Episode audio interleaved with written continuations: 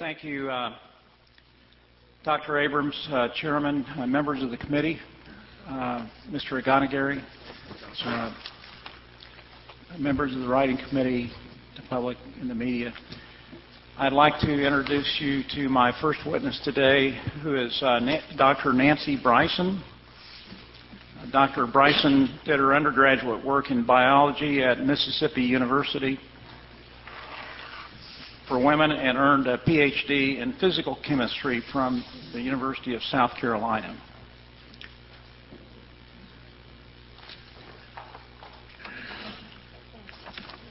Good morning. Good morning. Dr. Bryson, um, as uh, an introduction, would you please uh, amplify a bit on your background and um, uh, what you plan to talk about today? Yes, sir. Um,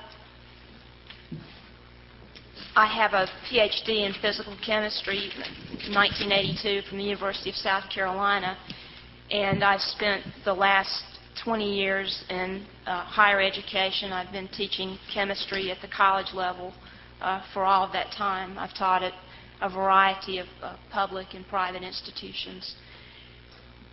And the reason that I am here is that in February of 2003, I was working at Mississippi University for Women, and I gave a presentation to our honors forum uh, entitled Critical Thinking on Evolution.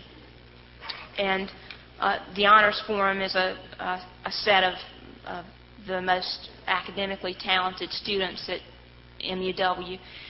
And in my talk, I presented some criticisms, criticisms of evolution that I felt that uh, the students might not have heard. And I also spoke about a, an alternate theory of origins called intelligent design. And the talk was uh, very warmly received by the students. Could I interrupt you for Yes, just sir. a second? Um, the forum that you were speaking at, was this um, a part of the ordinary curriculum, or was this an extra, in a sense, an extracurricular activity? It was extracurricular. Uh, It was not a part of a class presentation. Okay, and um, you were, how long had you been at uh, Mississippi University? Uh, I had been there uh, one and a half years at that time. And you previously had been teaching for some 17 or 18 years? Yes, sir.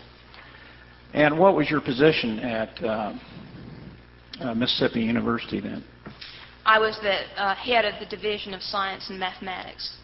So that was a reasonably responsible position that you held. Yes, sir. And um, again, could you give me a bit of a background on uh, why you were teaching this particular extracurricular course? Uh, in the fall of 2002, uh, there was a call for uh, professors to speak at the honors forum. There was an open invitation for people to submit topics on which to speak. And um, I sort of wanted to introduce myself to the university and some of my interests to the university. And so I submitted my topic, uh, uh, critical thinking on evolution, as a, as a topic that they might want to accept uh, for presentation at the honors forum. Um, had you been teaching that particular subject uh, in your physical chemistry courses or uh, otherwise? And No.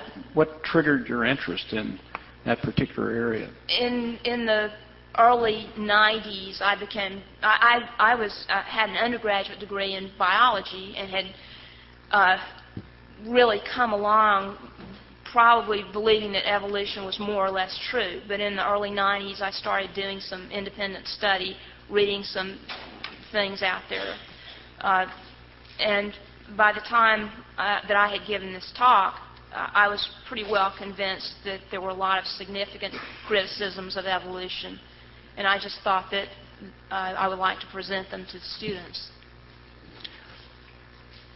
Did you, uh, and I think you mentioned that, um, let me ask you this, have you done any uh, other presentations on the some same s- subject matter, or was this a totally original presentation. It was totally, it was certainly the first time I had given such a presentation. So you had, um, as I gather, you had uh, a background in biology. You didn't really critically uh, analyze evolution before, sort of accepted it, and then you decided at some point something triggered your your curiosity, and you began to look at it and read about it. And this opportunity came up, and you thought this was an, uh, an opportunity to express uh, your views as to what you'd found. That's correct. Okay. Now, had you vetted your proposed talk with anybody before you presented it?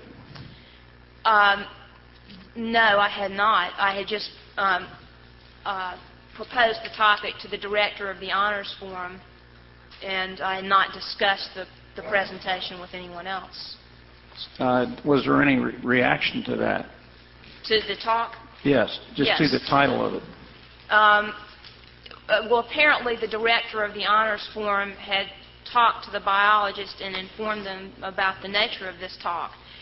And uh, at, at the con- in, as I gave the talk, uh, most of the biology faculty were present for the talk. Well, if I could just interrupt Sure. a, a bit. Uh, I think you said that your honors, the guy that was running the honors program, received uh, the title of your talk, and then he discussed that with members of the biology department. Apparently, he informed them. Okay. Uh, And, and did you get have any prior feedback from the bi- biology? Yes, um, the evolution professor emailed me twice and asked if I would give him the, the specific thrust of the talk.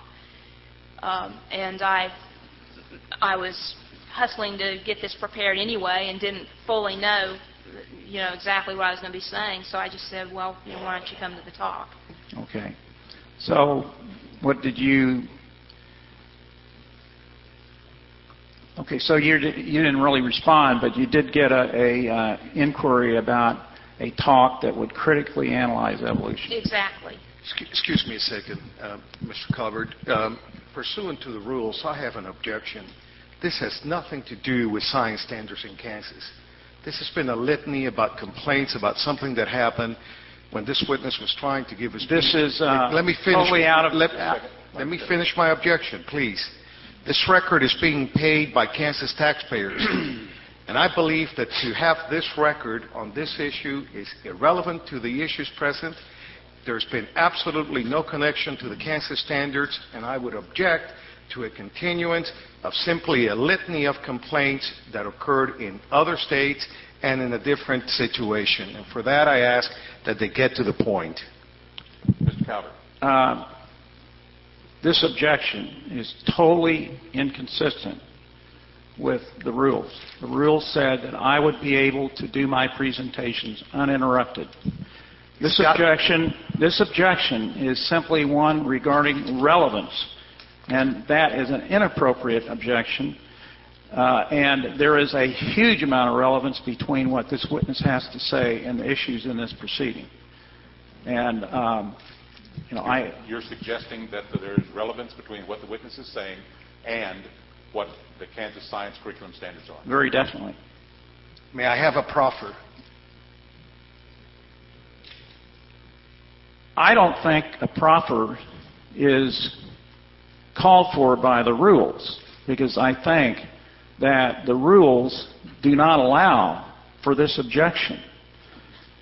Now, I think if the chair wants to change the rules, that's something else, but consistent with the rules, this objection is totally out of is, is not consistent with the rules. I disagree. I, I mean, right now we have spent Mr. Calvert, yes. uh, Mr. Irigonegaray has made an objection. You have stated that it is going to be tied to the Kansas Science Curriculum Standards. Yes. I, I would say proceed. Okay.